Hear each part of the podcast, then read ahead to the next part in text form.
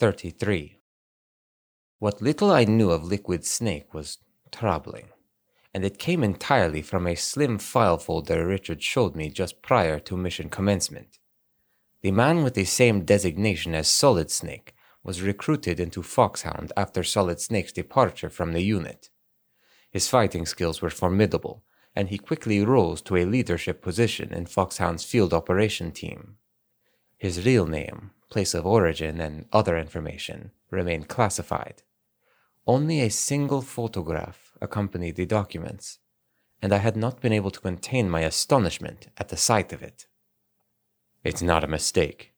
That is Liquid Snake, said Richard, echoing my thoughts. But how? The face in the photo was the spitting image of Solid Snake. I wouldn't know.